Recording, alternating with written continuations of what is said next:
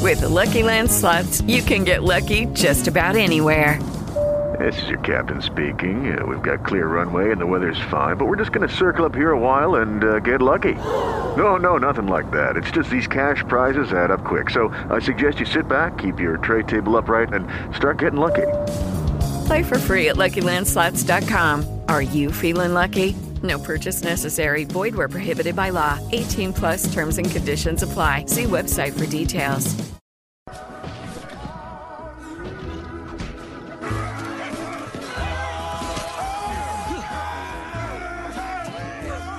Yes, grab the sheets! Grab the sheets!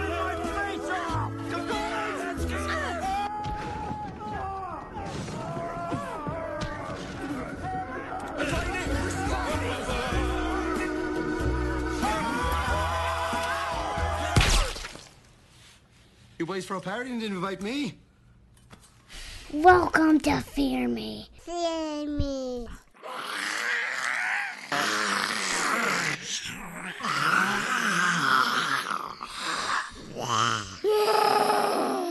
You just see me. Hi, I'm Kim. Stuart. Scott? And Ross. Yay, Ross is back. We had to wake him. Welcome back, Ross.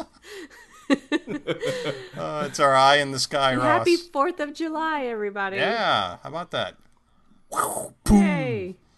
Did everybody do fireworks? Uh, nope. We did. Scott slept. I did. Probably. I did. We did Purple Rain, which Ross's wife gave to me. Did you do Purple Rain too, Ross? We did. Straight from the south of the border. On That's right. Oh, is that where you got it? Yeah, Sweet. right off I 95. Yep. Nice.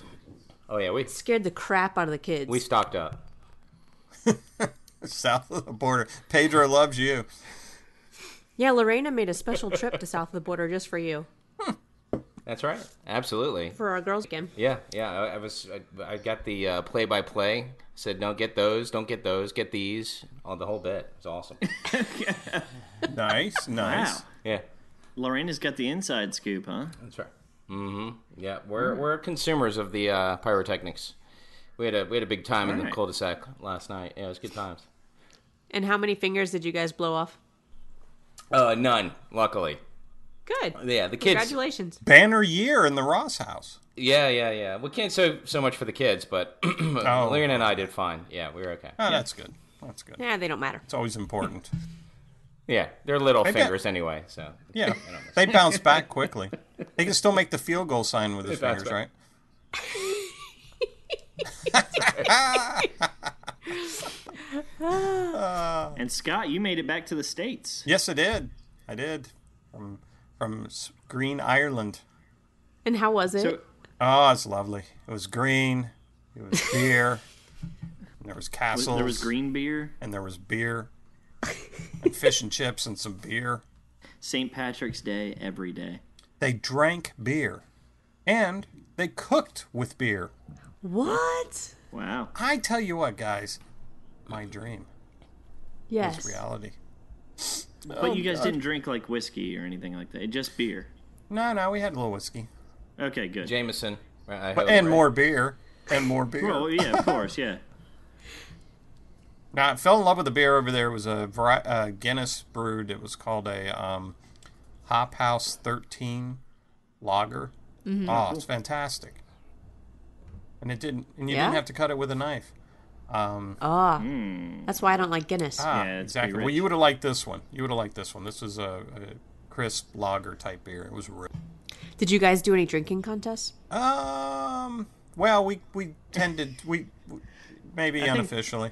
Yeah, probably just our brothers getting together just tends to be a contest, doesn't it? Oh, we bet on everything. Yeah, Matter of it's, uh, fact, we were watching the Euro Euro uh, soccer games, and everybody would pick the scores. You know, like two to one in regulation, two to one in overtime. You know, stuff like that on all the games we could watch. Nobody ever won. Oh, Oh, but Nobody you know what? picked the Everybody, score correct. everybody won. No, it was wonderful. It really did. I had a I had a great time. Wish wish you guys had been there with us. yeah, we do too. We were pretty jealous, I'll bet you should. but Yeah, but we're busy. We had stuff to do. We had We, had held a down the pod- fort while you were gone. Yeah, we had a I don't podcast care. to run here. I don't give a rat's a rat's ass what you had. Stuff. Should have been there. We could have done the podcast over there. Live from Ireland. Oh, you're me brother. Ah, We should have. That would have been You- cool. Yeah, you would never have done that. Yeah, the motivation probably wasn't there. Oh, I would have done it. Did you pick up any good lingo? Well, I can tell you this. Um, it's funny. Uh, instead of fuck, they say feck. Uh, Okay. And the funny thing about What it the is, feck? what the feck? Ah, feck it. Um, the funny part though is, I think they think they're saying it to sound nicer. Oh, really? Yeah, like it's a nice. when have the way Irish to say been aware, fuck. afraid of that? I don't know. I don't know. I mean, they do tend to fight. Then they realize they're fighting with a brother and make up over drinks. Yeah. Uh, Um, pubs were awesome. Cram full of people watching soccer games. Very cool. But actually, I tell you what, the weather was fantastic. I mean, we had mainly sunny days over there. It was really cool. Um, it's it, it was also weird too because some of the coast, when you looked at it, looked like you were in the Caribbean what? what do you mean? oh yeah. with I saw some ferns of the and photos, palms yeah. all over the place. It's over the blue water. No, you didn't want to go into the water. Some idiots were surfing in the water. Good lord. Cold as hell. But uh, You'd freeze Like your it. balls off, man. But if but if you weren't, you know, if you weren't expecting, you would have been like, "Damn, where the hell am I?" Well, we're we're glad to have you back though. No, yes, thank you. indeed, Scott. Yes, we are. missed Thank you. Thank you. I, I'm assuming you guys had a rockin' show last time. It was I haven't had a chance to get listened awesome. to yet. It was Yeah, I don't- I don't awesome. know if I'd, I'd say it was rocking. It was damn Really? good though. I, but was a good rocking one. probably is not the term. I think Ross did really well. Thank you. Really? Thank you. Yeah. I appreciate Really? that. We had good We had a great discussion. we had a great discussion, and um, I mean, how you can sure you about not? that? Preacher's been great. Yeah, I agree. I I tell you what, guys. I, I- you know, I watched both episodes back to back, and um, which kind of screwed me up a little bit. I couldn't tell which one was the what was the beginning of the second episode. I had to go back and watch it again, uh, and I was a little little jet lagged while watching it. But man, I had so many questions just on the damn first episode. Yeah, But right. uh, but uh, yeah, great great show. What do you what's um, Kim? What you drinking? Oh, well. I am actually drinking, um, well, you can't see me. No. but you can tell our listeners what you're drinking. I can't. I just picked up my beer, though, to show you, so that's why I was saying that. Um, I am drinking one of my new favorites, which I've talked about before on the podcast, and that's Going Coastal by Sweetwater, the IPA with pineapple. Mm-hmm. It's just my favorite beer now. Right. Very nice. Very nice. And we I got, got a bunch for 4th of July, so. Very cool. I got a backup one sitting right in front of me myself. Oh, of Going Coastal? Uh huh. But it's not my first one. Oh, okay. okay. What are you drinking? I am drinking. Um, it's called Resin from Six Point um, Brewery in Brooklyn, and it is uh, it is about the hoppiest damn thing I've ever drank. Really? Um, yeah, it's pretty wicked hot.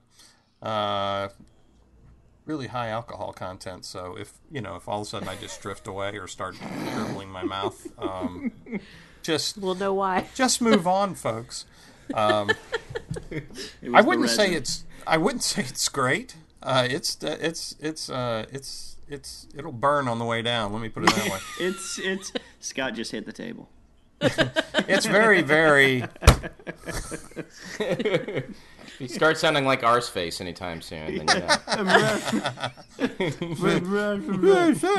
you know. That's beautiful. Um, anyway, yeah. So I'm drinking resin. Stu, what are you drinking? what do you think? Oh God, seriously? PBR, Branch buddy. out, Fourth of Stuart. July. Red, white, and blue. Oh, my God. Just shoot me. Ross, what I do you know. got? All right, I've got a um, delicious bottle of what we call around here Pilot Mountain Pale Ale Oh yeah, I'm out. I've heard of that. from Foothills Brewing Company out of Winston Salem. Nice. It's good stuff. So Good. another North Carolina beer. Cool. Yep. Excellent. Keeping the Awesome. state going. Absolutely, one beer at a time. Yep. All right, so we are going to review Preacher season one, episode five, called Sundowner. So, did everybody figure out what Sundowner was? I hope you noticed it I think so. because we were No. speculating last week what Sundowner could be, like if it was a name of an Mm-hmm. RV, or if it had something to do with Cassidy because he's a vampire. Even this past week, I was thinking, oh, maybe it's the name of a horse. Yeah. And then get it. it's like so obvious at the start. You don't know what the, you don't know what it was, Scott. I do not. I, you know, in all, in all honesty, I didn't even think about the title of the show until just when you mentioned it, and I looked down. Um, Ah. I no, I, di- I- you know, I didn't. I, I'd have to think about it. What what does what what does it mean? Sundowner Motel. Oh, for God's sakes, sure. Yeah, so when the the crazy woman angel, the Texas cheerleading mom, Yeah. Mm-hmm. when she went in the truck and got the Bible out of the truck and opened it up, it said And it says Sundowner Motel. Yeah, and So that that's how she went transition when when she looked at that, and then all of a sudden, bams, Sundowner Motel was awesome. Yeah. Yeah. That was so Uh, great. did so did you guys like this episode? I, I did. Yeah, I did. I, it seemed like it was uh, a little bit slower at parts. I know that Really? we say that sometimes, but it did seem like this one was a little bit slower in parts. I felt the exact probably opposite. probably well I, I could see that brian with like the um the stuff with tulip and em- emily Yes. that Yeah. that slowed down a little bit i didn't i'm not saying it wasn't uh, a good part of the story even though it did kind of go on a tangent i'm not really happy with but um but yeah that did drag at that point what about you stuart what did you Well, think the Eugene stuff too, I think, added to that slowness. But yeah uh, yeah, well, it was necessary. Um, yeah, Yeah, it was. necessary stuff, but just just slow it down a little bit and give us some more, you know, uh, Right. more meat to the story. Yeah, But definitely. yeah, you, I mean, you can't beat that fight scene at the start. Was awesome. no The fight that was the scene best Was incredible. Probably one of the That's- best parts of the entire series. Oh, without a doubt. Yep. I mean, that was that was so well played visually that um, and f- and it was hilarious. I mean, Yeah. it really, it was so crazy. It was hilarious. I love that we didn't really see what was going on, that we just saw it through that little hole in the wall. Yeah, You just kind of had Oh, to use yeah. your imagination about what was going on.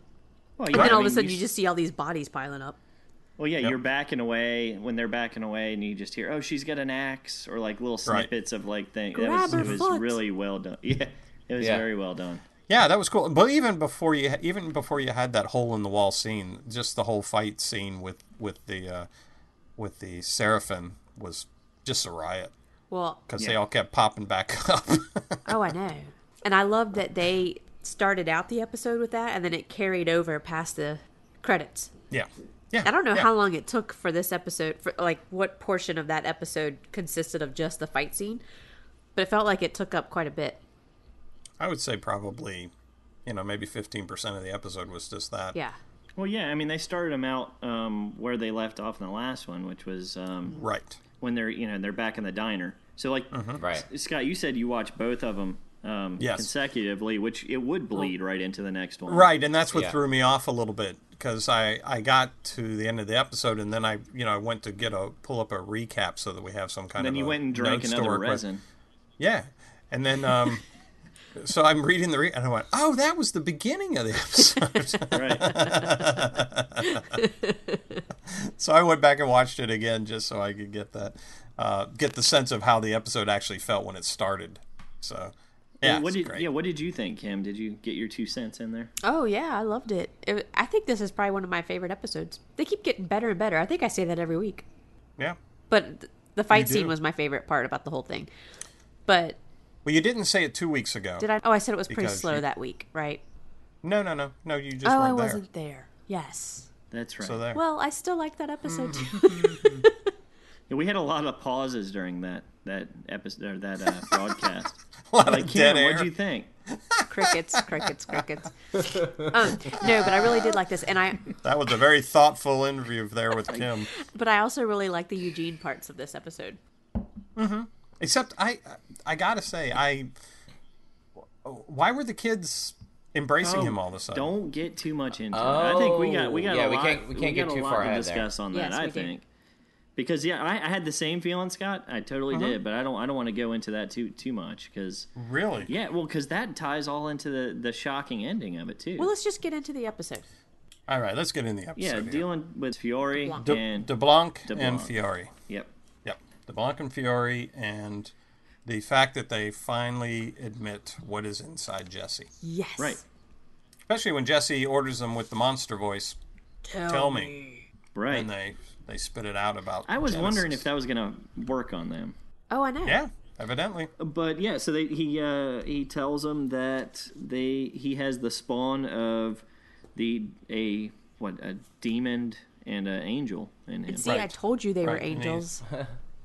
A Mm-hmm. baby. A baby. baby.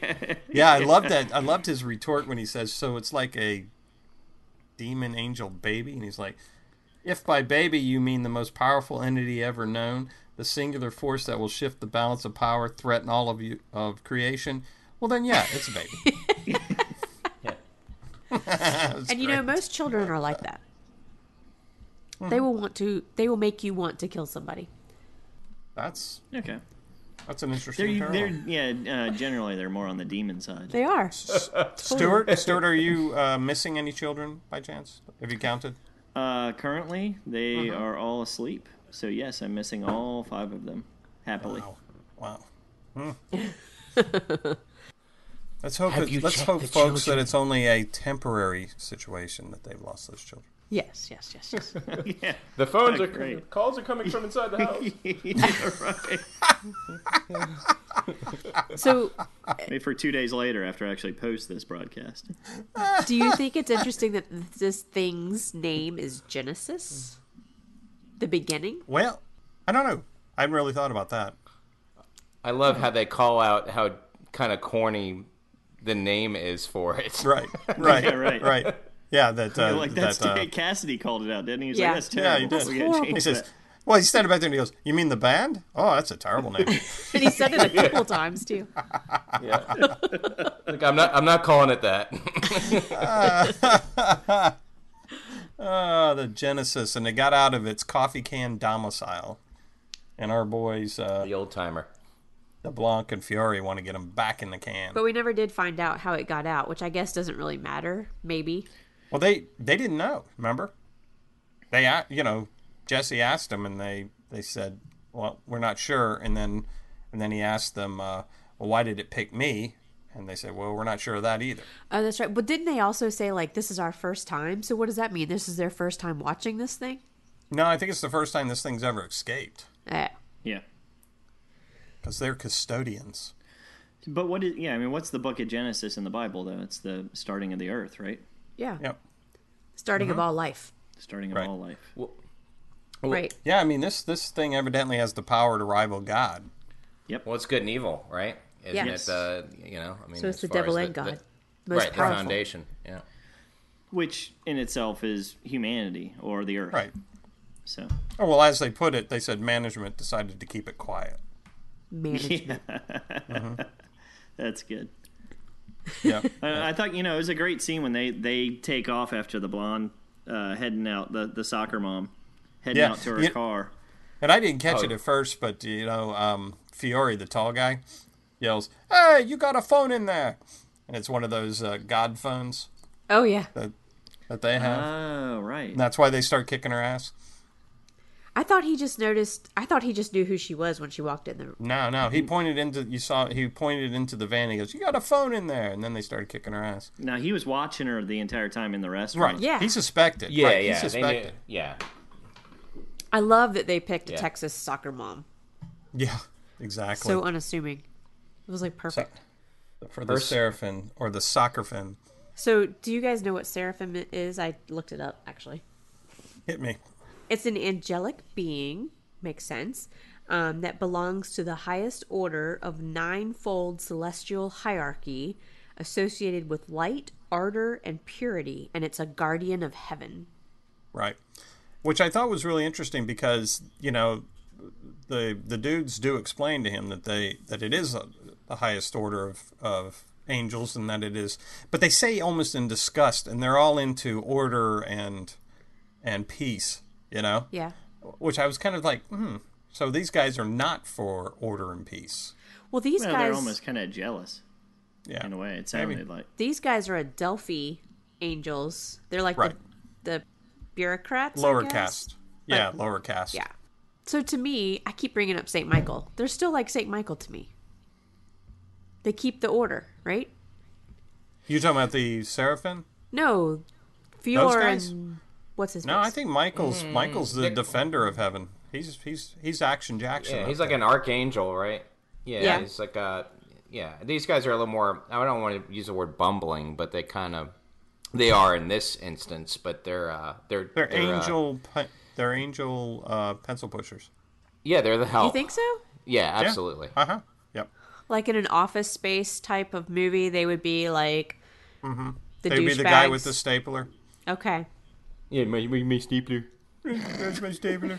Where's my Genesis? It's not in the can. Please put it back in the can.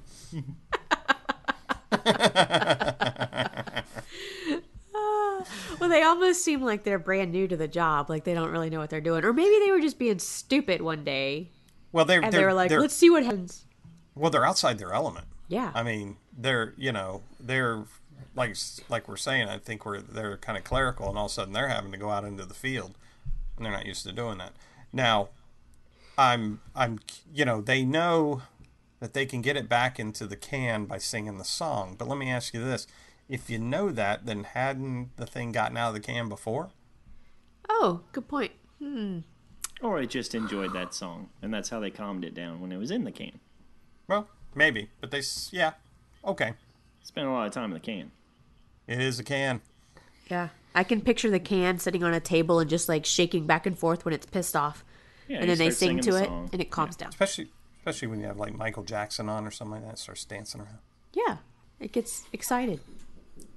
Exactly what I was thinking. And it's a thriller. Yeah, you stole my thunder, Scott. Oh, What excellent! do you do when you put Michael Jackson on? It- I dance. It's kind of like you got these to dance. guys.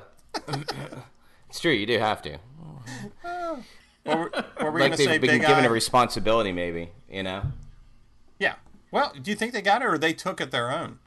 Well, yeah, I mean, they don't want it. They screwed up, and they don't want anybody else to know what they're doing, for one thing. Absolutely. And uh, which is why when they, Right. they were contemplating what to do in that last episode, uh, when the phone was ringing the entire time. Exactly. And then once the phone stopped ringing, then it was like, okay, it's too late because whoever was trying to contact them is on their way, now, which is yeah, now knows we were we were not there. yeah, and that's where our seraphim is coming coming about. Is that what you were talking about, Brian? Yeah, you, I'm sorry, you guys were breaking up real bad. But what I was basically saying is, it almost seemed like maybe they were given a new responsibility, and they screwed up their first opportunity to to kind Mm-hmm. of uh, uh, show that they can do the Prove job, themselves. and so now they're trying to cover, you know, yeah, cover their, you know, cover Yeah, their- you may cover be their right. ass. Yeah, they may be they may be new to the job and and screwed up on their first chance. sure. Yeah, so apparently the Seraphim doesn't know about the Genesis either though. She's just there to get those guys back into heaven. Well, she, right, she's there to find out why they're out. Right. Well, what, what was on the wanted poster? Their 'cause that was Their Sure. pictures. faces.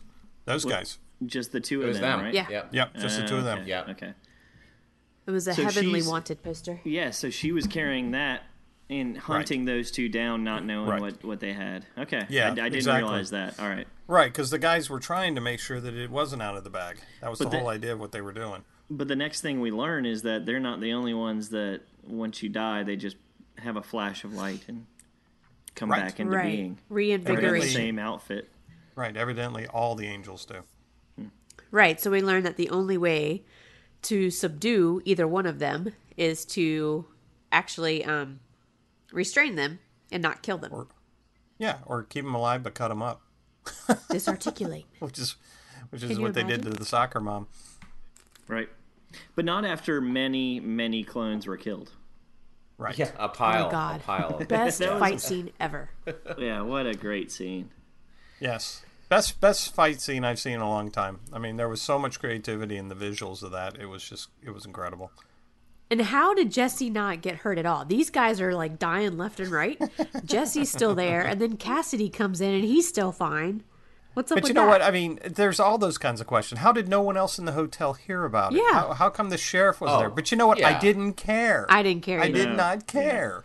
It was a great. great not until scene. after it was all over would I even Yeah. thought of that. Right. Yeah. And I even love the fact that, you know, that they're still standing in the parking lot covered in blood. you know, I'm just Right. like, you know, they're very casual about the whole thing afterwards. You know, and then and then I then Jesse whips out the monster voice and tells them to stay away from him. Oh yeah. Afterwards, right? What? Yeah. Um What did uh Cassidy say? Cassidy started um when I think when when Jesse whips out that monster voice and stops the Angels in their tracks, mm-hmm. that's the first time I saw Je- uh, Cassidy's face look like, oh co- crap, there's something wrong here. You know, because he he looked at him real weird, like, uh, oh, that's not good. That you could order around Angels, and because he, you know, he he got into the other van, but you can see he was looking at Jesse like, uh, something's not good here. Oh, I know what it was. I'm thinking of when Cassidy first got there. He's like, "What? You had a party without me?" That's right. No, right. he shoots an head and he's like, nobody's going to say thanks. yeah. Because at that point they were trying to tie her up so that she right. wouldn't Exa- return exactly. again. But the other thing that we learned Yeah. there that was interesting was that when they said they got killed, sometimes they, what? How do they? Call, they rejuvenate like right nearby, and sometimes they don't know. Yeah. Right. I did think it was hilarious, though. I don't know if you guys noticed it, but um, as soon as uh, you know Cassidy gets there and shoots her, and, and you know starts talking about it, all of a sudden you see that light flash of her coming back, and you, you don't see it, but you hear Cassidy go, "Ah, shite." Yeah.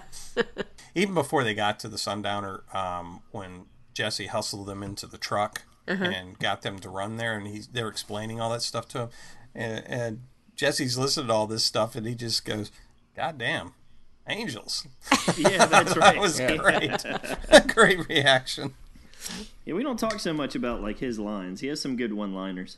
oh yeah definitely. He does. he had several in this episode But you know, the big thing here is that Jesse finds out that what's inside of him is not God.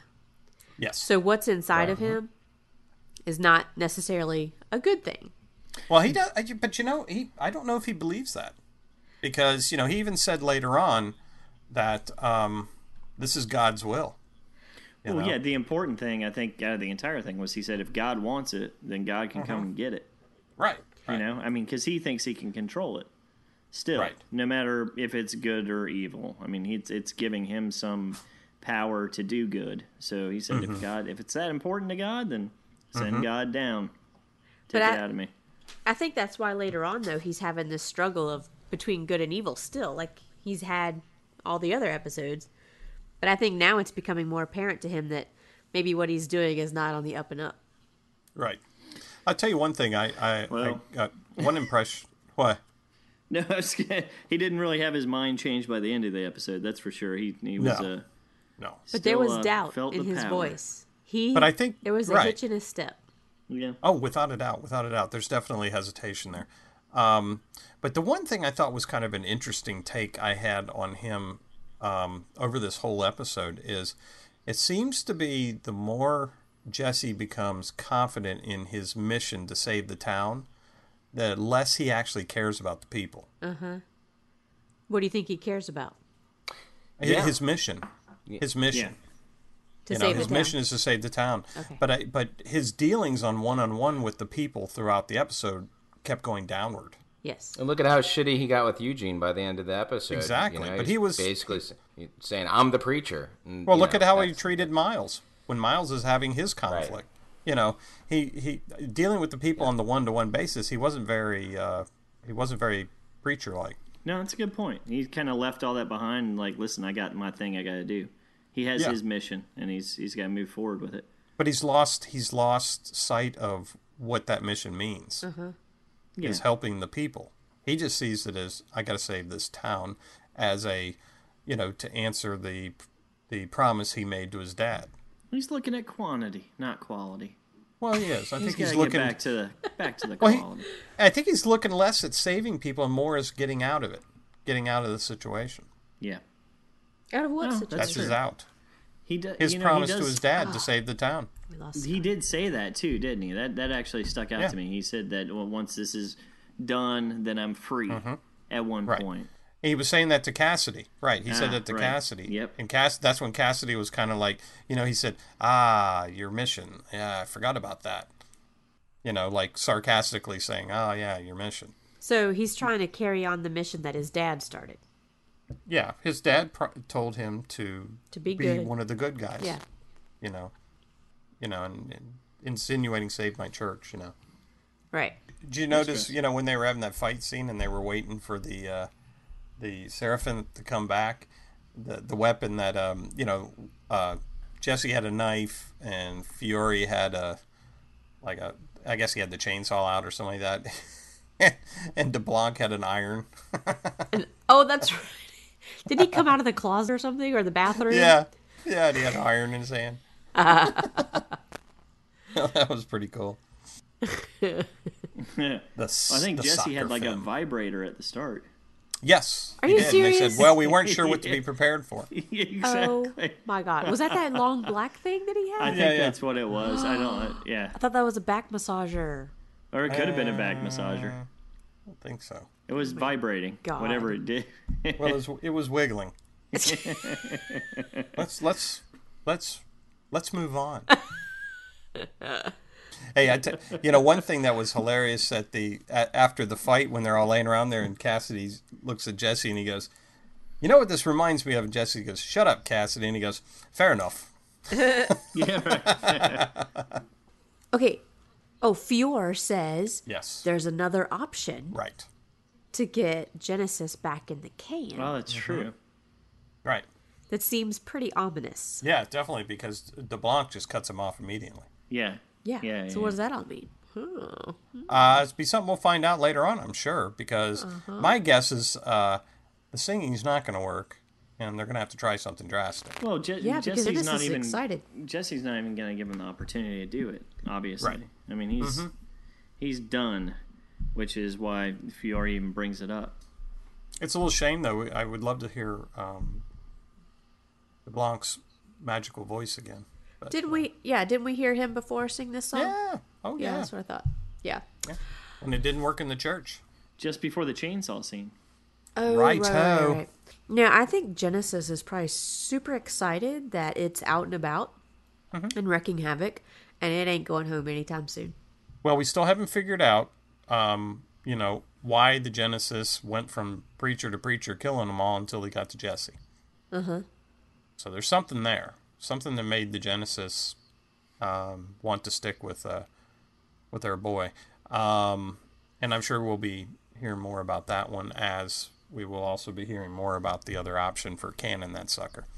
Right, right, right, right.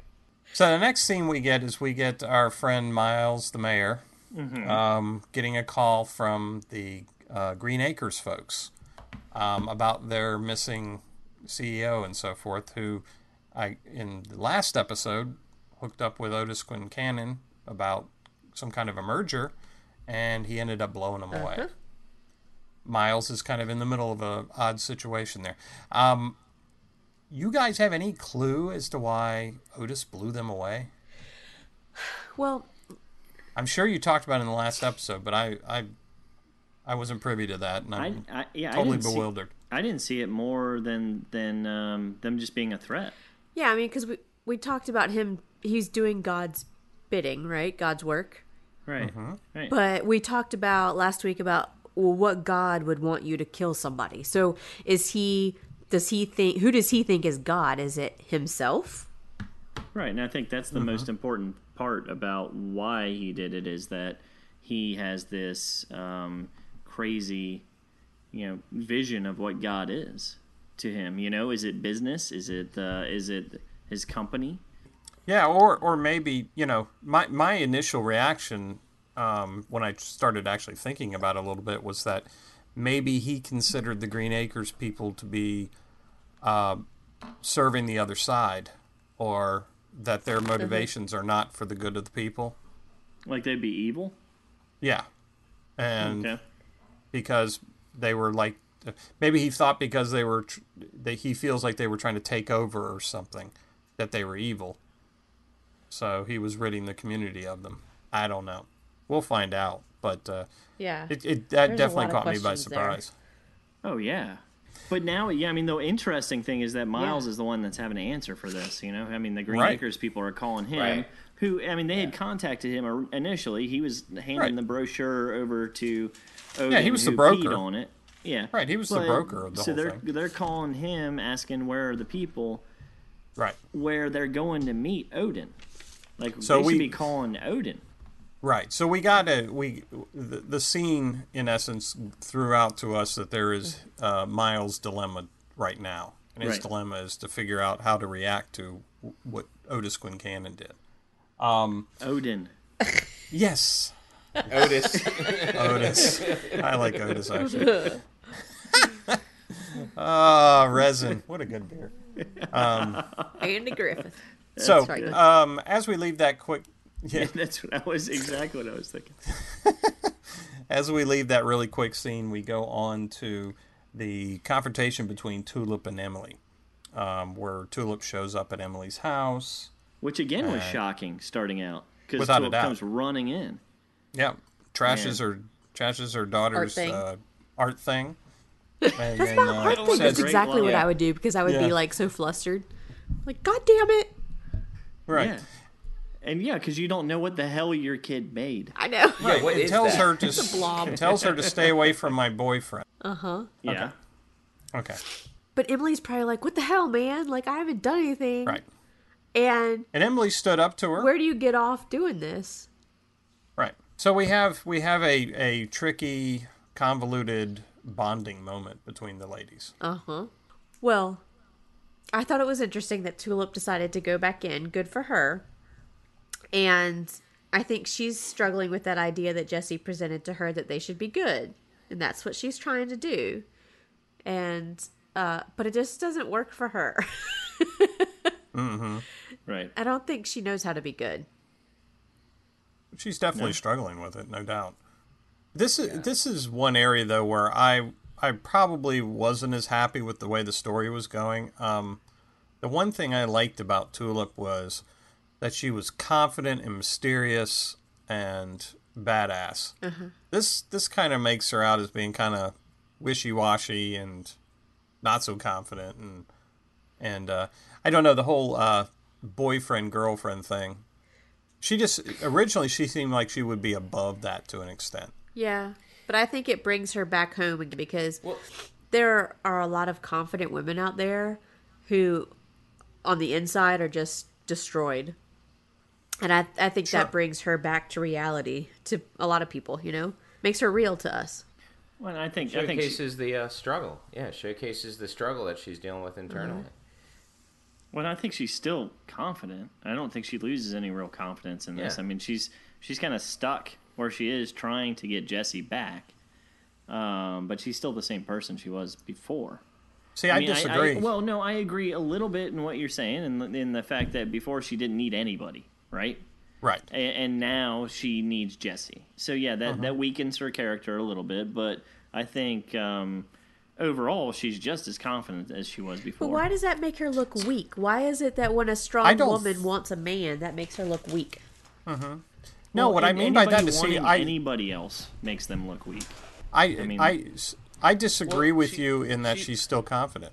I mean, I, I really do because she's she's, you know, her situations with with Jesse and so forth has thrown her confidence off. I mean, this is not the same girl that made a bazooka out of cans and blew a helicopter out of the Exactly. air. Uh-huh. That's what I was gonna say. She says it to those kids in the kitchen the very first episode, right? Yeah, As she, she far was as- incredibly confident and, and and badass and didn't need anybody. She she was doing it on her own.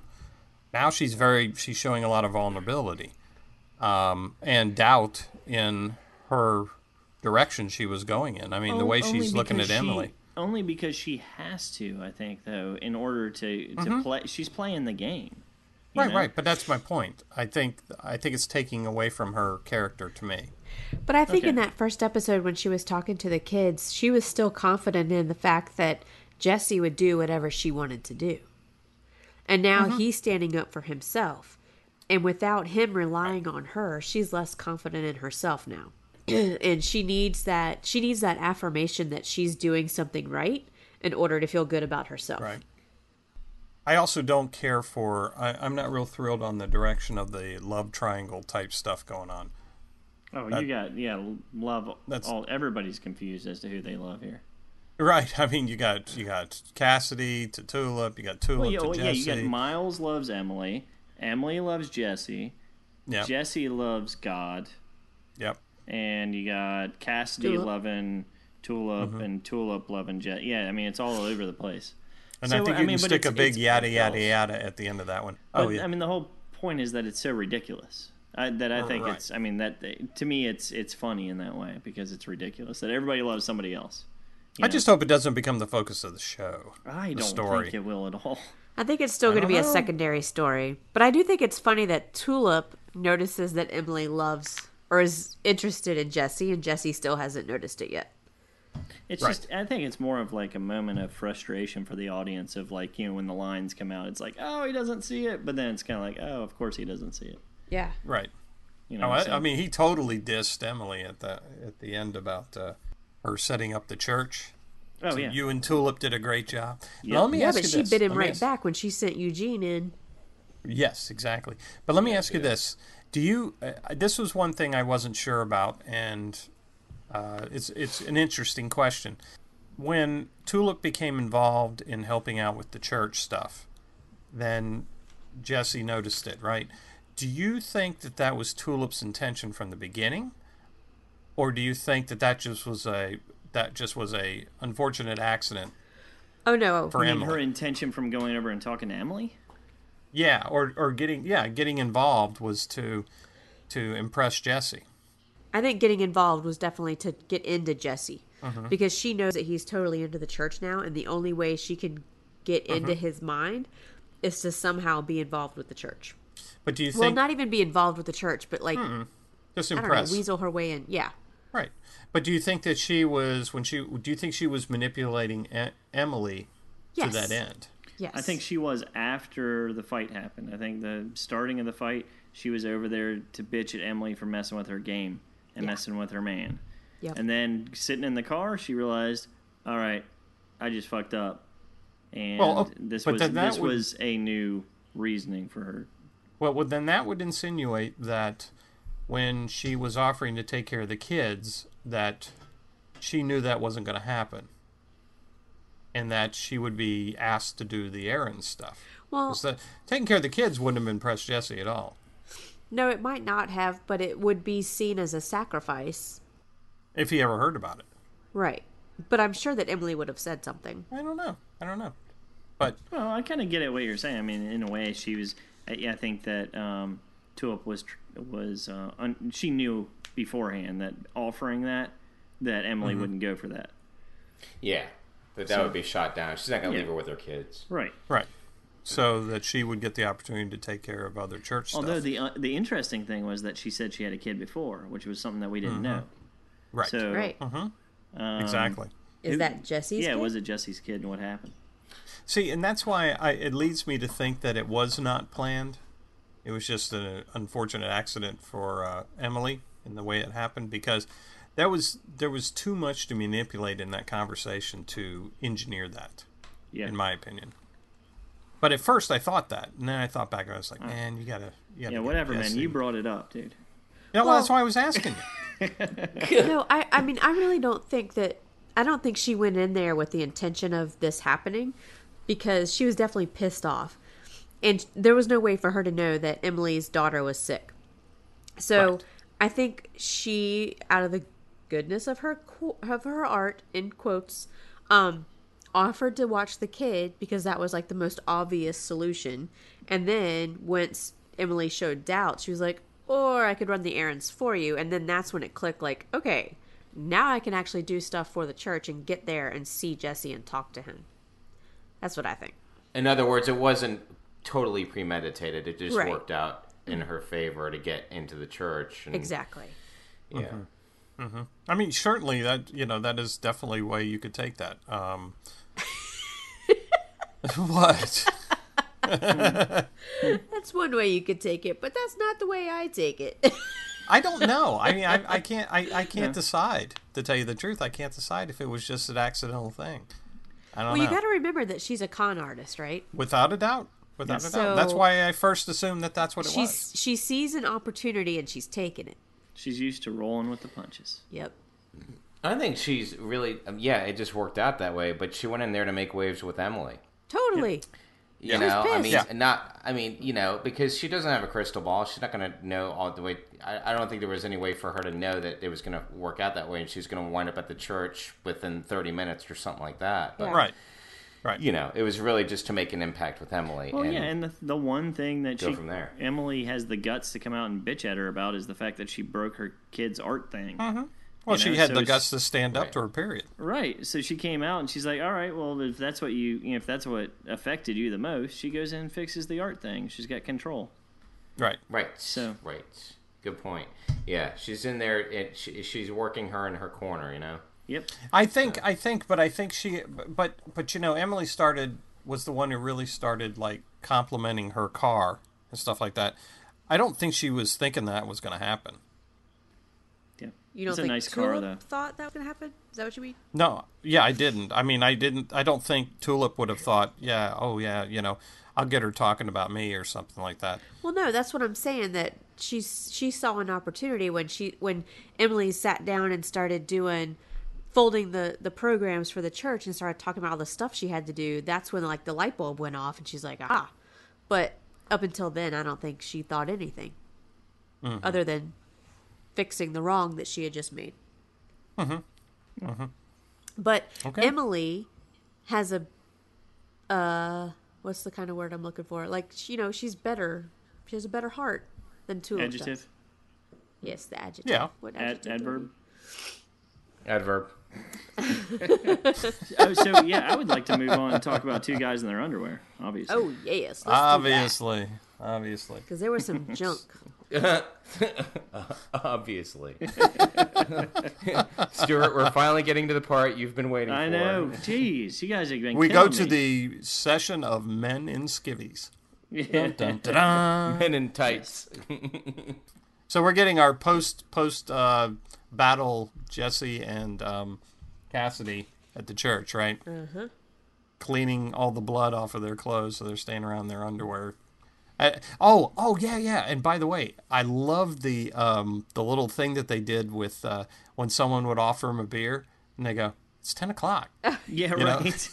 yeah, it was Tulip weird did that. because I was like, I was thinking t- Tulip and because the two that got offered, Tulip and Cassidy, I didn't think would have any objection to it. I know. That's what made it funny. they're like, I mean, "Well, that's what it's made 10 it o'clock." hilarious.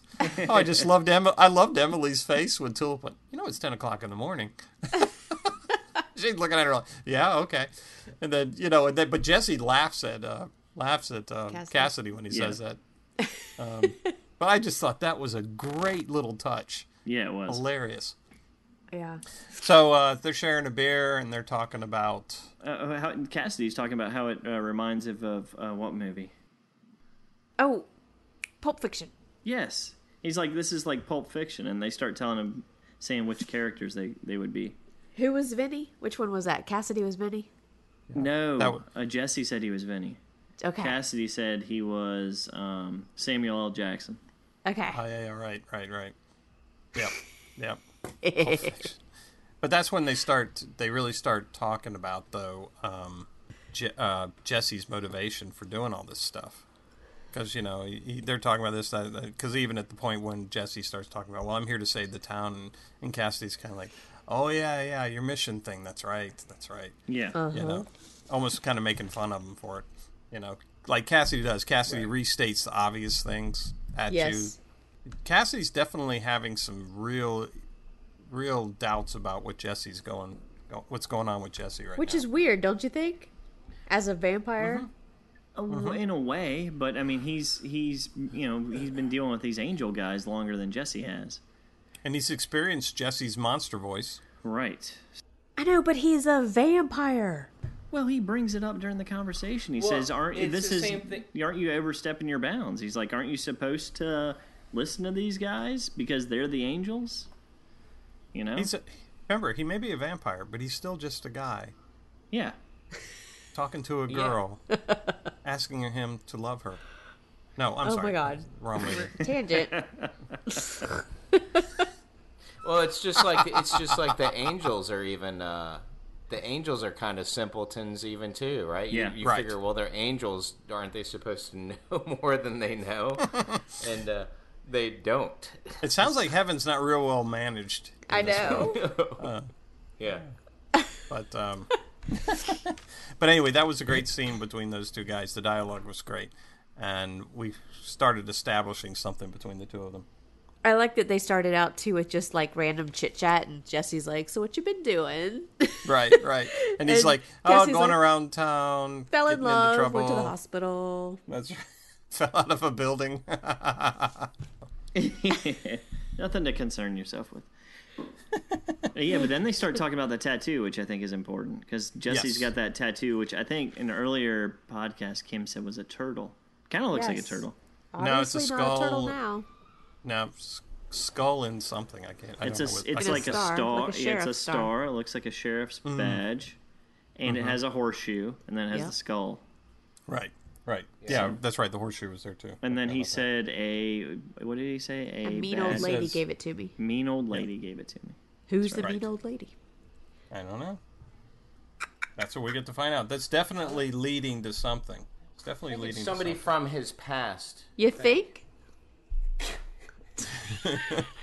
something. Uh, You're a funny, funny guy, Brian. Uh, I'm on fire, man. I'm on, fire. You're on fuego. in fuego. But I also like how Jesse says, "Well, what about you? You look like a men's room wall." Oh, that's right. That was he a good says, one. "I went through a period of low impulse control." Thank God that's over. One one thing I did notice when I when I went back and watched that scene, um, when Jesse mentions that uh, a mean old lady gave me the tattoo, you know, Yeah. he looks really nervous when he said that. Uh huh. Very uncomfortable. So Yeah, he dropped it real quick. Yeah, so I have a feeling that's going to come into play at some point in the future. That that was actually an important statement to the, to what he's going to be going through. But we'll see. Hey, let me ask you this. I think at this point they had I think they show the scene with Jesse walking up to the church and did you notice what the church sign said this episode? Yes. It said, hold on, I have it written down.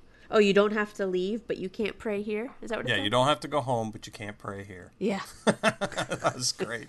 did did they have one in the last episode? I missed it. No. I love those church signs. And you know Great. that's based off The Simpsons, right? Have we talked about that? No. Did Yeah, not. they actually Yeah, Reverend Lovejoy's marquee. Yeah, He they always actually has stole that some- from The Simpsons because one of the producers, not Seth Rogen, but oh, Evan Goldberg, Go- Go- Goldberg, right? Uh, maybe. yeah, you- he's involved with The Simpsons, right? Yeah, he wrote a s an episode or two for The Simpsons, so he felt like he could just steal it. So he did. So that was something that happened at the churches on The Well, do- Simpsons. Well, you know how in the opening credits of The Simpsons they change the sign for the school every time. No, I don't know that. Oh, okay. Well, you should watch The Simpsons again, Yeah. Scott. It's been on for like thirty years. And they also Well, changed- not only that. but Again? whenever You're they saying ha- again? Maybe the first time. Oh my god! Scott doesn't do cartoons. Sorry. But they're adult cartoons. it's it's the lar- longest running sitcom in, in history. Seriously. Scott doesn't do Ever. cartoons. Okay, You used well, to say Scott doesn't do Seinfeld. Now look at Mm. you. No. No. Um, so Nah, now it's the summer of George. I'm thinking. Of, yeah, I'm thinking. I want to have some. some block of cheese and be a Wisconsin velvet. it's constant. What about the fact that Cassidy brings up to Jesse that he doesn't think he should be screwing around with this entity thing? Yeah, Don't you think we should talk about that? I think Well, we I mean- should. I think we should too. And I think that we'll, we'll break that out when we come back from our break. We're taking a break, everybody. We'll be back in a minute. Bye.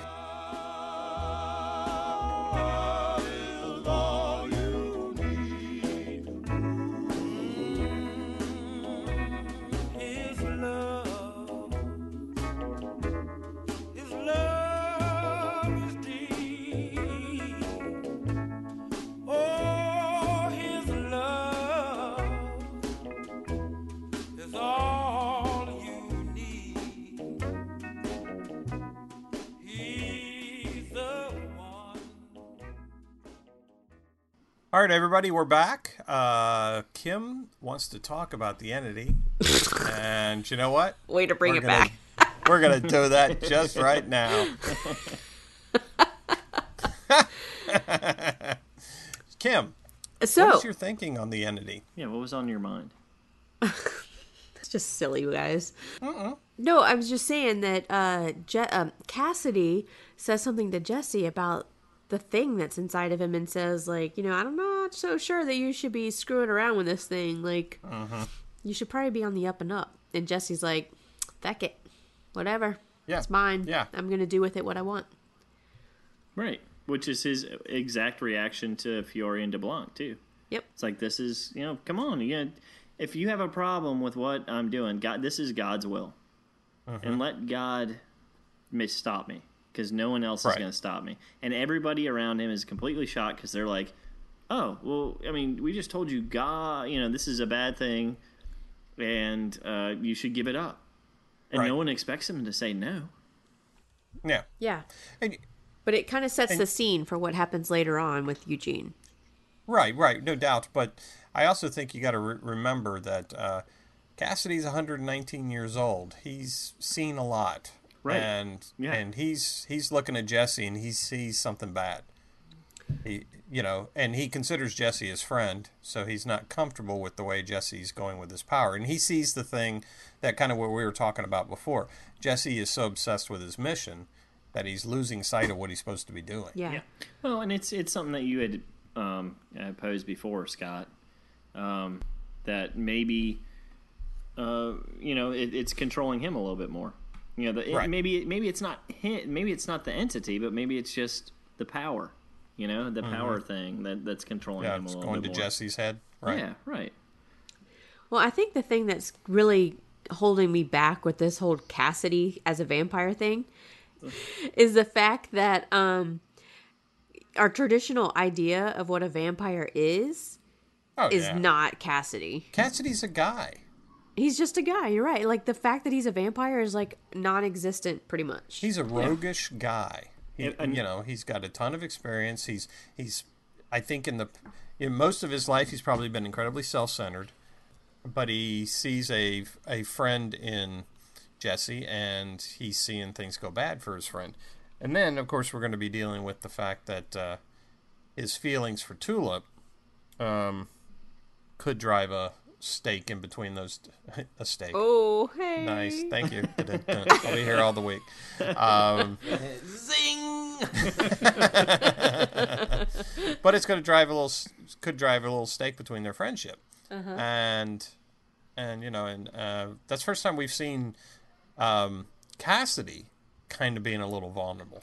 Well, yeah, and that was to me that was weird. And you're talking about when he's he's in the closet there, Yes. Hiding and behind and the door. Tulip and Tulip comes in to deliver the church stuff, Mm-hmm. and uh, hears him call, or hears uh, uh, Jesse call her Tulip, which I guess during this entire time they had not shared each other's names. Even though no, they had they sex. just yes, they just screwed, but they didn't share names. Yeah, Um, Well, you know how it is. That's what I do. All right, no, we're not going to get there. but he says, "So you're his Tulip," which was the Tulip tattoo. Wow, there's some dead space there. Cuz you know, you don't want them coming back. You dropped the bomb on me, baby. Baby. That was awesome. Yeah, it's hard to take him seriously, right? It kind of almost seems to me like Cassidy is like it's like this is uh, an act almost because Mm-hmm. Right. it's these type of things should be far beyond a vampire's normal affairs. Very true. Or Very true cares for that world, And he you gives know? you the air of someone who shouldn't care. Yeah, but I mean, at that point, he's in the closet. Like, who's he even acting to? You know, what I mean, you could. It was it was weird because it, it seemed like he No, Oh, it was- actually was hurt. Yeah, it was genuine. Yeah. Oh yeah, I, it was definitely a genuine s- reaction from him. So when- it was extremely Um, realized surprising that's- to see that it was like an actual thing because we were speculating before when he was having sex with Tulip before that. I mean, you know, he didn't care. He was just doing it with whatever he could get, just like he was doing whatever drugs he could get. You're right. And I think he knew. You know, I think he was down because he knew he couldn't compete with Yeah. Jesse with Tulip, and you know he just didn't realize that that was the case until then. Um, so yeah, so he's kind of in in a in a tough spot. Um, But- we'll just have to see it how it carries out. But what will be interesting is to see how affected Jesse really is by the idea that Cassidy could possibly be in love with Tulip, when he is Uh-huh. so so focused on his mission right now that everything that Tulip says he's brushing away. Oh, s- Oh, he doesn't care. Yeah. he's got super blinders on right now. I Right. mean, so how he is doesn't he see gonna? anything to the left or to the right? Is it really gonna matter to him? I'm sure it will, but like No, to what it's more extent? about how it matters to more how it matters to Cassidy. but when Jesse finds out, do you think he's gonna be upset about it? No, Nope. no, no, I don't because no, because J- Jesse doesn't really have affections to Tulip right now.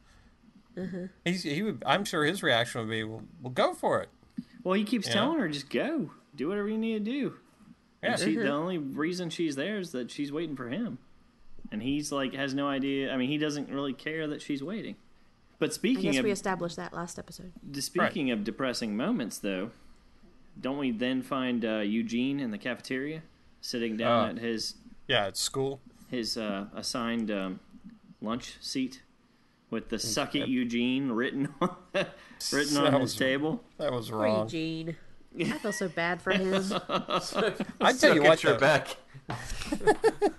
I, th- I tell you, You one know thing. what? I though. don't know if I if I just like uh, enjoy uh, bullying, but that was perfect. Yeah, it was. But I tell you what, I gotta say this. I gotta say this for the actor, uh, Coletti, I think is his name. yeah, Ian. Colletti. Um, Ian Coletti. Man, that guy does more with his eyes than yes. anybody. I mean, man, he just he gives you all his emotion is in his Can't- eyes. He can't do much with his mouth. No, he can't. Well, that's that's what I. but he does I- a great job. That's what they were talking about on the Insider podcast, the official AMC podcast. They were talking Hmm. about how they created that prosthetic to just cover his mouth that originally it was supposed to be for the whole face because he was supposed to have red eyes too, I think, because the character in the comic book does. But Oh, they decided to just cover his mouth so that he could use his eyes to Yeah. express himself because you know that's one of the main ways that an actor you know conveys what they're feeling um and it's hard for him to do that with his mouth in that prosthetic Right. so Can you imagine? yeah Like, he did can't it- even like- eat with that thing on Like after they were like cut, I'd be like, did I get it? did you get? Did you get that? exactly. Yeah. But you know what? If you need someone to siphon gas, that's your guy. oh Without a doubt. Without a doubt. god He's a little puckered about i things. could say some things but i won't Oh, Exactly. Way to drain drain the pool after the summer. It was okay except for the flies. Uh. Um, yeah, so so we get we have our friend Eugene. Um, well, he's first we see him in the hallway with someone saying hello to him, which oh he's right that same which kid he's right? kind of yeah that same kid. He's kind of freaked out about it, and then then the kid introduces himself, uh, or you know says, "Can we sit with you in the cafeteria?" Now let me put it this way: that kid, whoever he was, uh, made overtures to Eugene to hang out with him. The other two kids looked really uncomfortable about it. yeah You know? know, they're, they're not. They weren't yeah, too They sure. don't want to eat with this. Yeah, it's like kind Right. of. We, we sure we want to do this kind of thing, you know? Right. We're gonna eat with this guy. And then, then of course, we have the whole scene with them going into. They're inviting him out to go see this thing, and the, and we feel that there's going to be like a uh, ambush or something on him in, Well, in the yeah. Right. sewer tunnel. During that entire time, like, didn't you feel like it was complete setup? yeah, Oh, Yeah, totally without a doubt, without Bad a doubt, int- Tensions all oh, absolutely. around. right. And then it doesn't turn out to be that way. They were wanted to, to see the fireworks they were doing inside the so, sewer even, tunnel. Mm-hmm. Even after the fireworks went off, I was like, ah, they're still setting him up. This Oh, is, especially this is when- the early stage. Like Yes. they're getting, you know, making him feel Right. comfortable. Yeah, you And haven't- Next episode, they're gonna. Se- but truly, Yeah, I it think hasn't what gone they were away. trying to get across was that he, because he was forgiven, that Mm-hmm. he was, you know, that the the people were trying to bring him back into, you know, the fold. Who's that kid? Who's that kid? I don't know. I don't know. I have no idea. I don't know. I hadn't seen. could him he before. be could he be um did was did the, the the girl that's in coma did she have a brother yes the one that was taking pictures of her that wasn't that Uh, kid though Wasn't the same kid. No, i don't think so i think Oh, that's a he had different brown kid. hair okay Yeah, it's a different kid. okay all right Yeah. i was wondering if that maybe was his motivation I don't but know if we've seen this kid before. maybe not i don't know i didn't understand where he was coming from tell you the truth I don't know. why why he would always, or all of a sudden, it was just this guy trying to um, strike up something with Eugene. It wasn't like the whole gang was. No. Right. I, th- I, I think it's uh, interesting that he would eat, eat at the same lunch table that someone wrote "Suck at Eugene" every day. Maybe he wrote it originally and felt bad about it. Right. Sorry, Ross, you were saying something. No, I was just gonna say it seems like you know it's one of those kids that you know he's you know he's got the influence. He's the leader of their group, Mm, yeah. and um, you know so they're all looking to him. Everybody's just looking to, to you know follow his Yeah, but- lead. Yeah, and he so. he took notice. And I of agree They the with you. did- I fact agree that- with you. They didn't look Yeah, like they pretty were the winners either of the school popularity group. I don't know. well, not necessarily. I mean, how old are those kids? They're Like what, 15 something. early yeah early teens 14 15 tops maybe whatever um they Eugene's didn't like twenty three. necessarily Yeah, he looks so much older. yeah exactly yeah But they were on still didn't- on bikes, so they were probably 15 yeah yeah year olds. yeah and they're still doing cool shit i mean they're lighting fireworks off in tunnels and stuff like that you know God, They're I not, still do like, that you know, shit. That's seeing awesome. who can, yeah you know they're not sitting there and seeing who can get the highest score on their the computer game after school you know that kind Right. of shit so Is that what you got the fireworks for? And it's the cool factor scott It is. It's- I understand. Toby's like Scott. Why are we going to the sewer again? just be quiet don't ask questions Just move on. This is what the cool kids are doing. Scott, you're Yeah. you're fifty. Oh, that's. Oh, I am. Never mind. You're right. Sorry. All right. So, uh, that being said, then we we run into our scene with uh, Jesse, and Jesse is setting up for the outdoor um, session he's going to have, the outdoor preaching. Um, yes. And, you know, we kind of Sermon. skipped over I the think whole. they call it a It's sermon. spillover. Yes, thank you. The outdoor session. yeah, the outdoor recession. Um, but I, you know, we kind of skipped over the fact that that uh, Jesse was so confident he was putting up that huge speaker Oh, yeah. on Yeah. the front of the church, and even Cassidy was kind of like, "You sure you want to do that?" Um, but Miles comes to him while he's setting him up because Miles is dealing with that that whole dilemma about what to do about the Green Acres folks that uh, Quinn Cannon blew away. Um, Well, yeah, and he's and uh, Jesse's just telling him go with you know what your heart tells you, or what you know what God is telling you to do. And he was saying how he's confused about what voice is you know is the good voice because he's he's getting well, he's saying, "I'm going to do something right? bad." Right? He says, "I'm going to do something bad." right? uh, or I think I'm going to do something bad, and I want to know if I should do it or not. And Jesse's kind of like, well, I guess you got to give me some information, though, you know. yep. Um, that's kind of, and I got the sense of the feeling that you know that uh, Jesse was kind of blowing him off, Yeah. and and then when he saw Tulip, he got distracted, and of course he turned back to Miles. Miles is gone. Totally. He doesn't have time for everybody else's problems No, anymore. No, he's he's focused on the mission, not on the Yep. people. So um, I thought that was pretty telling sign of where Jesse's head is. Jesse's head is in Jesse. But with Miles, though, like, why? Okay, so there's this uh, struggle between good and evil inside of him, too. Um, Mm-hmm. What do you think he's thinking about? Like, why? Why would he want to cover for Quinn Cannon? No, I think he's trying to. he- He's looking at where his, um, you know, where to put his tent. Yeah. You know, um, His allegiance. yeah, and he's looking at Quinn Cannon as being the closest one. So I guess he figures if I if I help Quinn Cannon, then he'll be loyal to me too. well, Quincannon is the town. Exactly. Mm-hmm. That's what I was going to say. So I mean, if Right. he's he's trying to protect him. I mean, that's which is why Quinn Cannon, Quinn Cannon says it in the first place. You know that he could kill whoever he wants, and it just gets covered up. Yeah. Right, Uh-huh. And he does whatever he wants because he owns the town. right, So Basically, if Quinn Cannon goes down, the whole town goes down right. because everybody will lose their job. So you, pr let me ask you this: Do you think that the do you think Sheriff Rootnall helped him? oh no, With the burned up car thing? Yeah, yeah. I'm starting to think maybe maybe he did. You know, at first I didn't think that. I was thinking, you know, that Miles did. But you know what? That was pretty pretty heavy duty job. Yeah. And like Quinn Cannon said, he said I I could do anything in here and it would be covered up. Um, Yeah. So maybe Root did help him. Maybe so. I wouldn't be surprised. Yeah. They Yeah. Probably. I think at the end you see the the car that is burned up, which is obviously Right. a fake. And Um, Root's there. Oh, was he there? I didn't know that he Yeah, was yeah, there. yeah. He and his, He's de- one of his standing there with Ah, deputies them. are standing there next to the car. Oh, that's right. Okay, okay. I meant I, I forgot about that part. Um, Mm-hmm. but yeah, so obviously, yeah. I mean, it was kind of a, a fake out for us because we're thinking that it was you know Eugene that Mm-hmm. just got sent to hell, and then we see these burned up bodies. Um, Right. But yeah, they're they- they're covering up for what happened to all the Green Acres folks.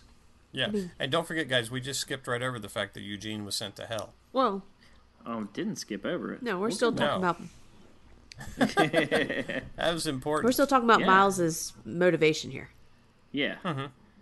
Nailed it. But I don't think that I don't think it's unreasonable to think that um, Sheriff Root is on the take, and that's probably why he was Uh-huh. talking about swamp monsters in that last episode or that one episode because he knows that Mm-hmm. Uh-huh. Right. everything is just going to hell, basically. Yeah. Right, right.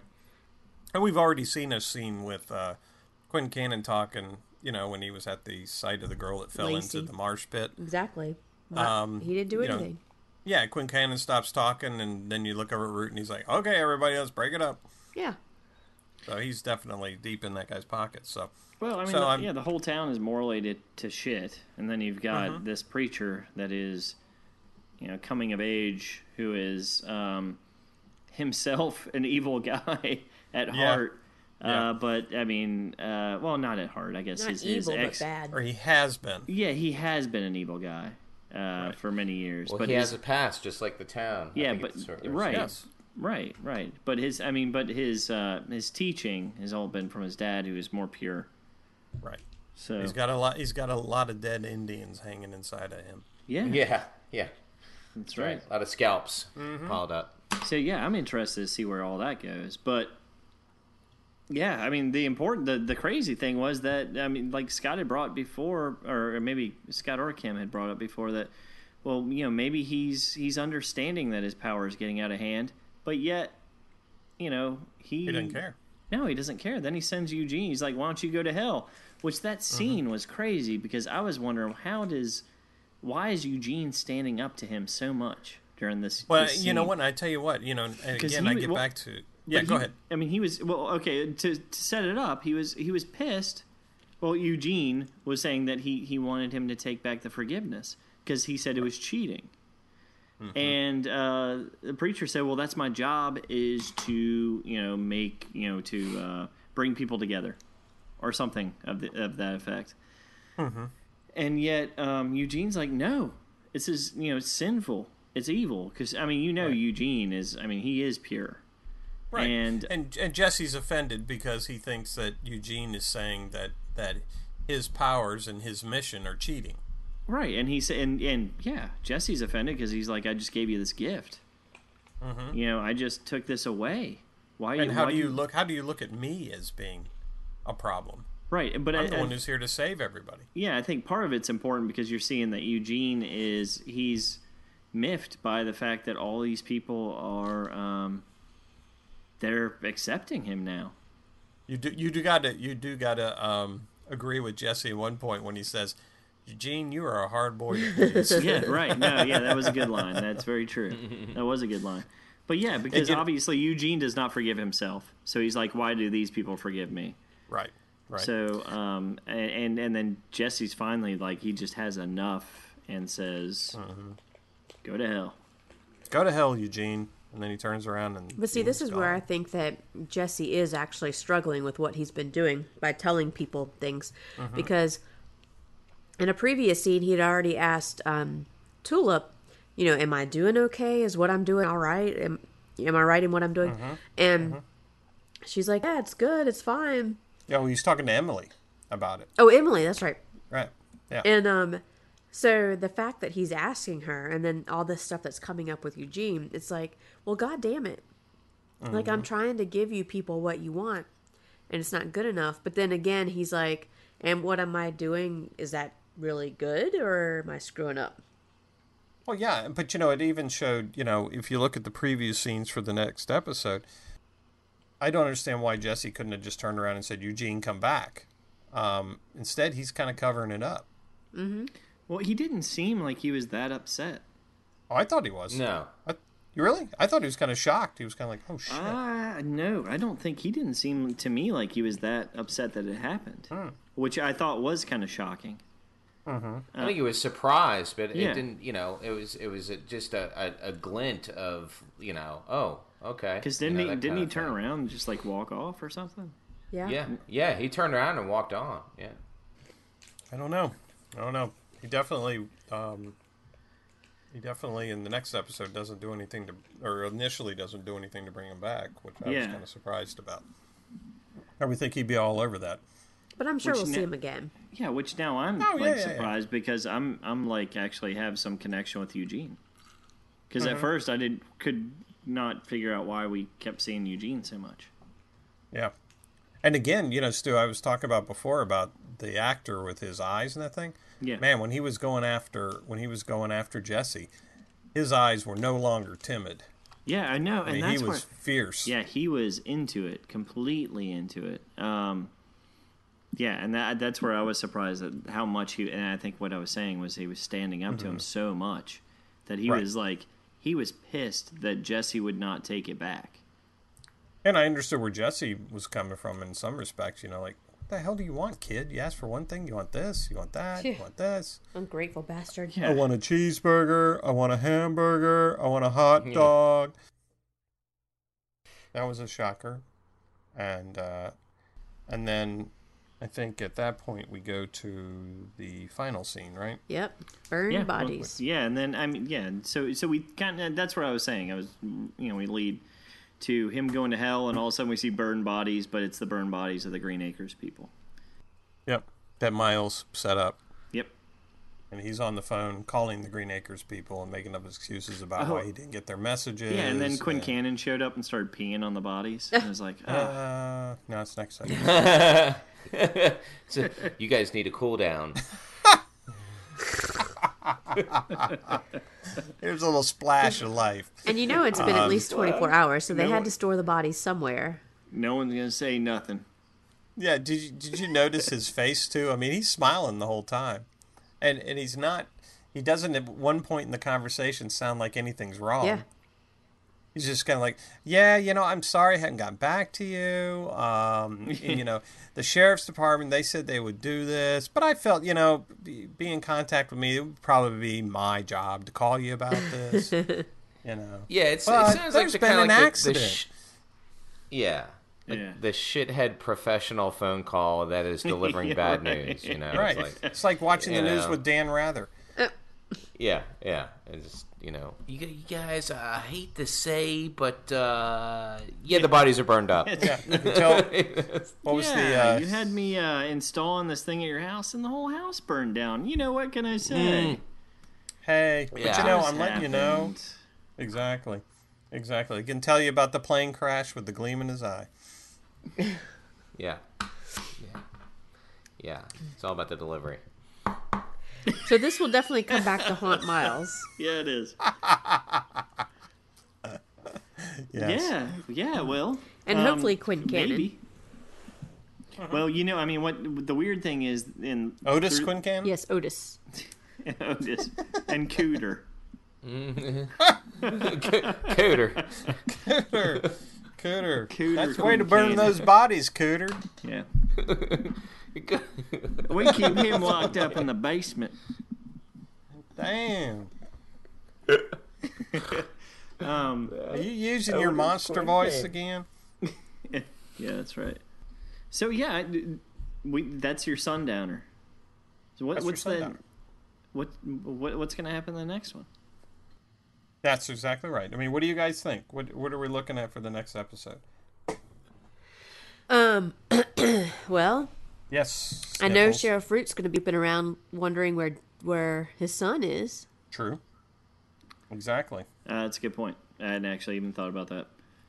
And he looks kind of sad on the preview. Or maybe not, because Sheriff Root's such a dick. Yeah. He may not even care. You know, he may not even care. Well- Like, he can just be. We've actually seen it on the preview, Ross, so Oh, well, I haven't. Obviously. But he wasn't it the previous episode? Didn't he? Didn't he blow out Eugene though? yeah. Oh yeah, blow out? dude. No, he blew up at him. Right. Yeah, he didn't blow him out of his. Yeah, He blew him out of his presence. I don't want to know how you blow out anybody. Wow. This has gone sideways.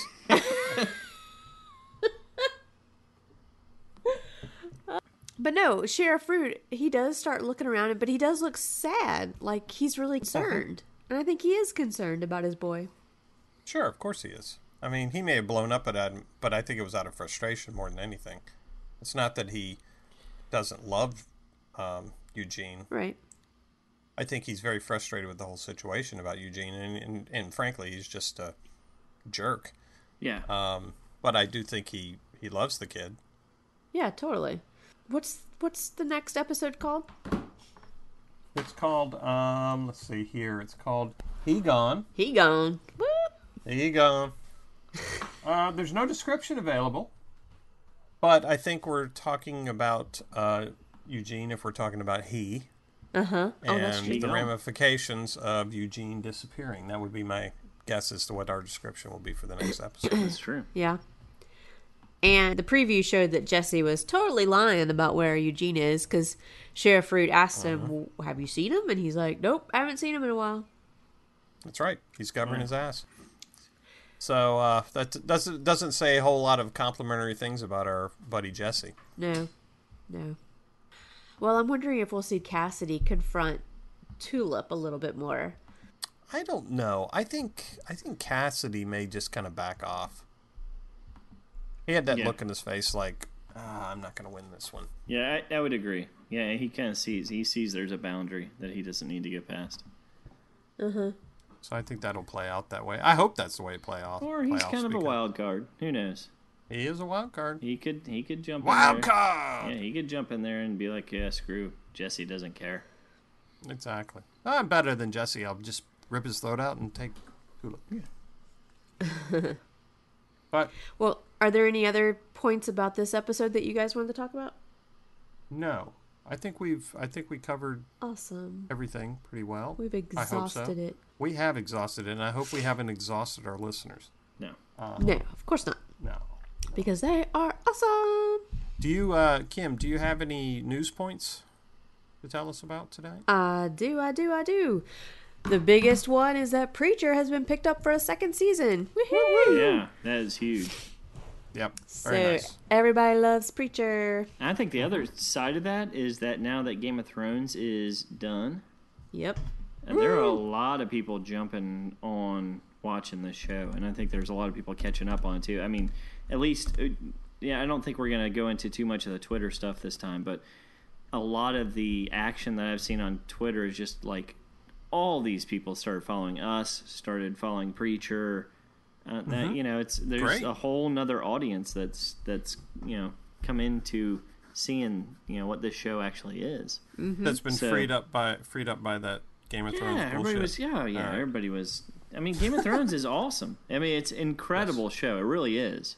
But there's a lot of people that like you know they want more content, and so now they're like seeing they're finally getting a chance to see Preacher. So Right. Oh.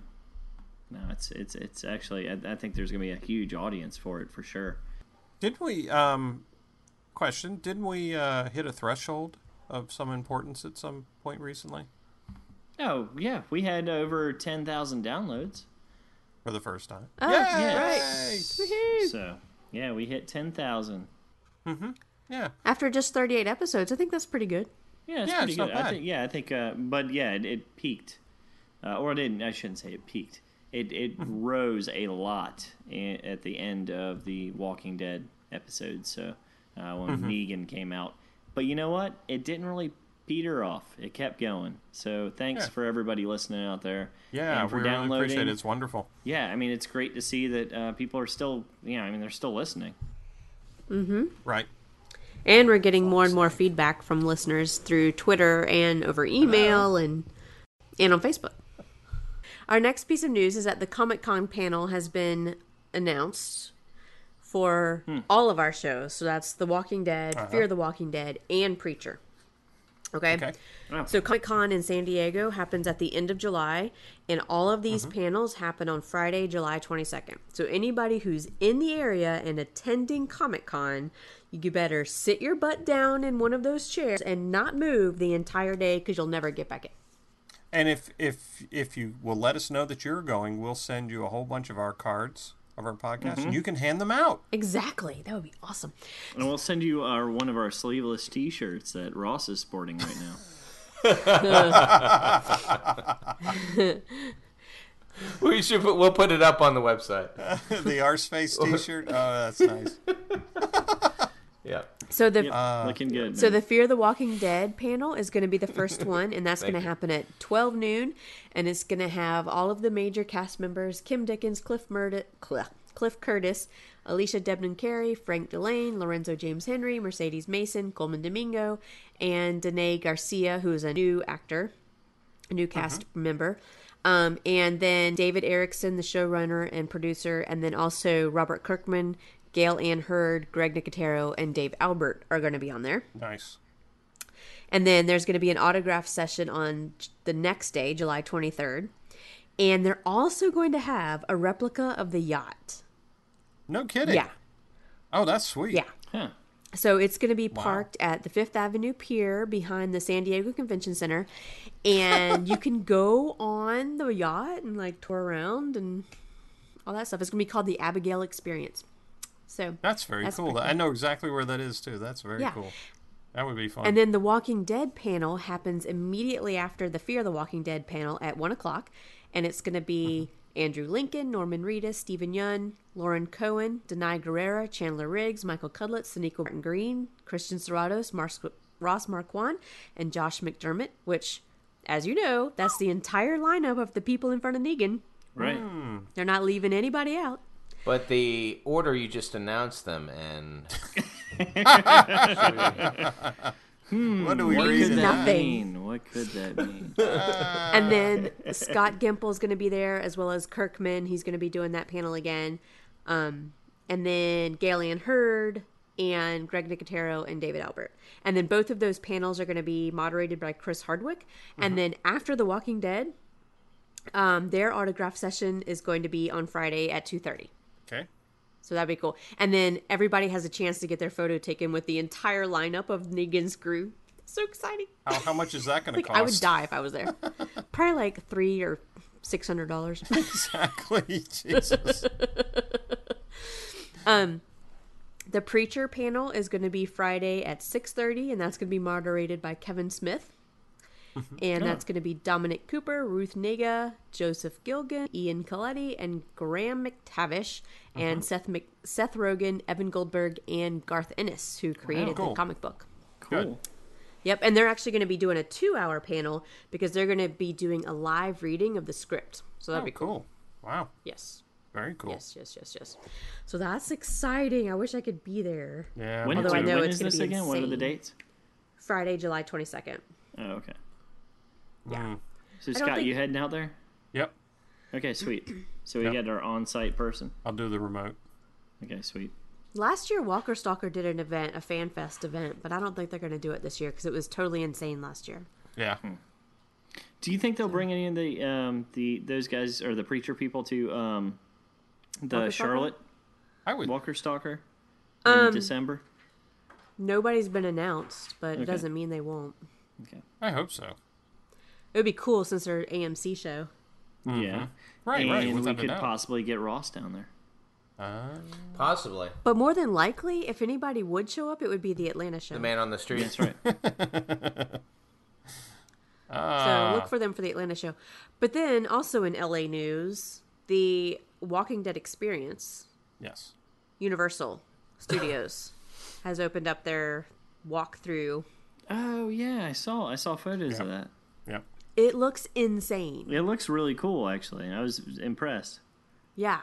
And it's headed up by Nicotero, so like the makeup is like legit and it looks awesome. And what's what's that lady's name that's always on the Talking Dead? The fan.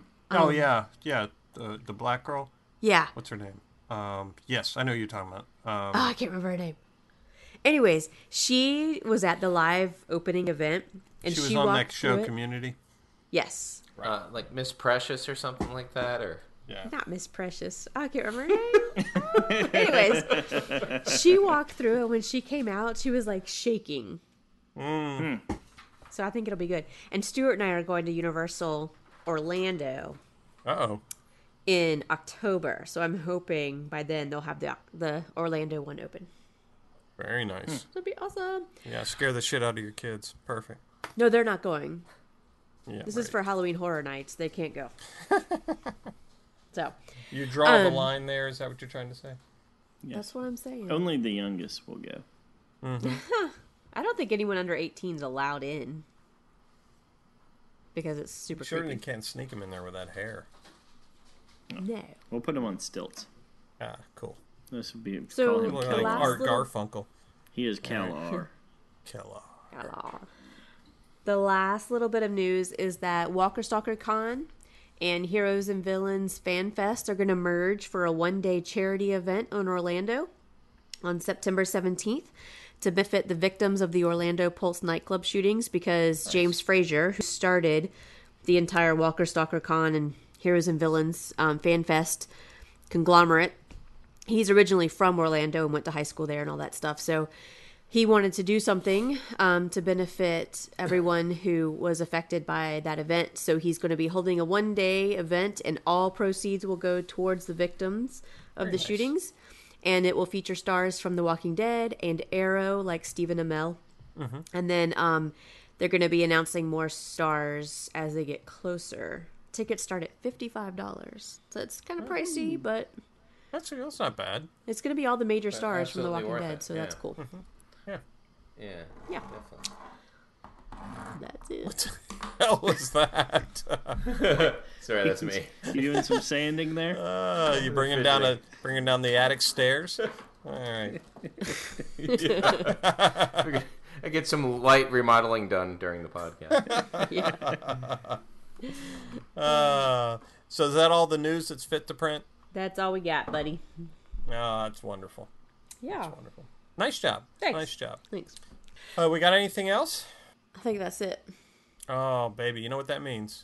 Time to wrap it up. Time to wrap it up. Yeah. So thank you to everyone for listening to another episode of the Fear Me podcast, and thank you to Ross for joining us once again, especially back to back weeks. Thanks, Ross. Thanks, Thanks for buddy. having me. You're awesome, and thanks to Scott for Appreciate coming it. back from Ireland. Sound like he we, we almost lost him there. I was worried I know. Ross would do so damn well. You wouldn't want me back. All right. Well, we need to talk after the podcast, Scott. Shit. ah, We're just shite. giving you time to sober up. That's all. ah, feck it. Back to your sign off, Kim. Uh, yeah. So you can find us if you want to on Twitter, SoundCloud, Google Play, and iTunes. And you can also find us on Facebook and on the web at www.fearmepodcast.com. And if you want to get in touch with us or send us your thoughts on our episodes, you can email us at fearmepodcast at gmail.com. So we'll be back next week to review episode six of Preacher. And we've only got three three more weeks of Preacher. Oh, is that right? Oh, wow. Wow, It ends July 31st. that's Hmm. right. Shit.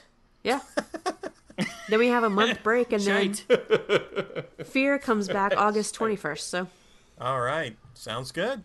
Yep. Feckin' assholes. Arseholes. Ours. Okay. Ah, So, feck it. All right, we'll You're my see- brother. We'll see all of you next week. Thanks for listening. Bye. Good night. good night. See ya. Blue, blue party.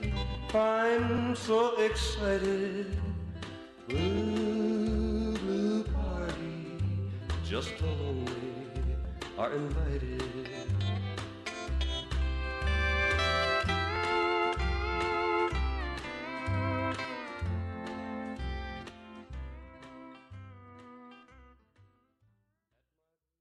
Step into the world of power, loyalty, and luck. I'm gonna make him an offer he can't refuse. With family, cannolis, and spins mean everything. now, you wanna get mixed up in the family business. Introducing The Godfather at ChumbaCasino.com. Test your luck in the shadowy world of the Godfather slot. Someday, I will call upon you to do a service for me. Play the Godfather now at ChumbaCasino.com. Welcome to the family. VGW Group. No purchase necessary. Void where prohibited by law. See terms and conditions. 18 plus.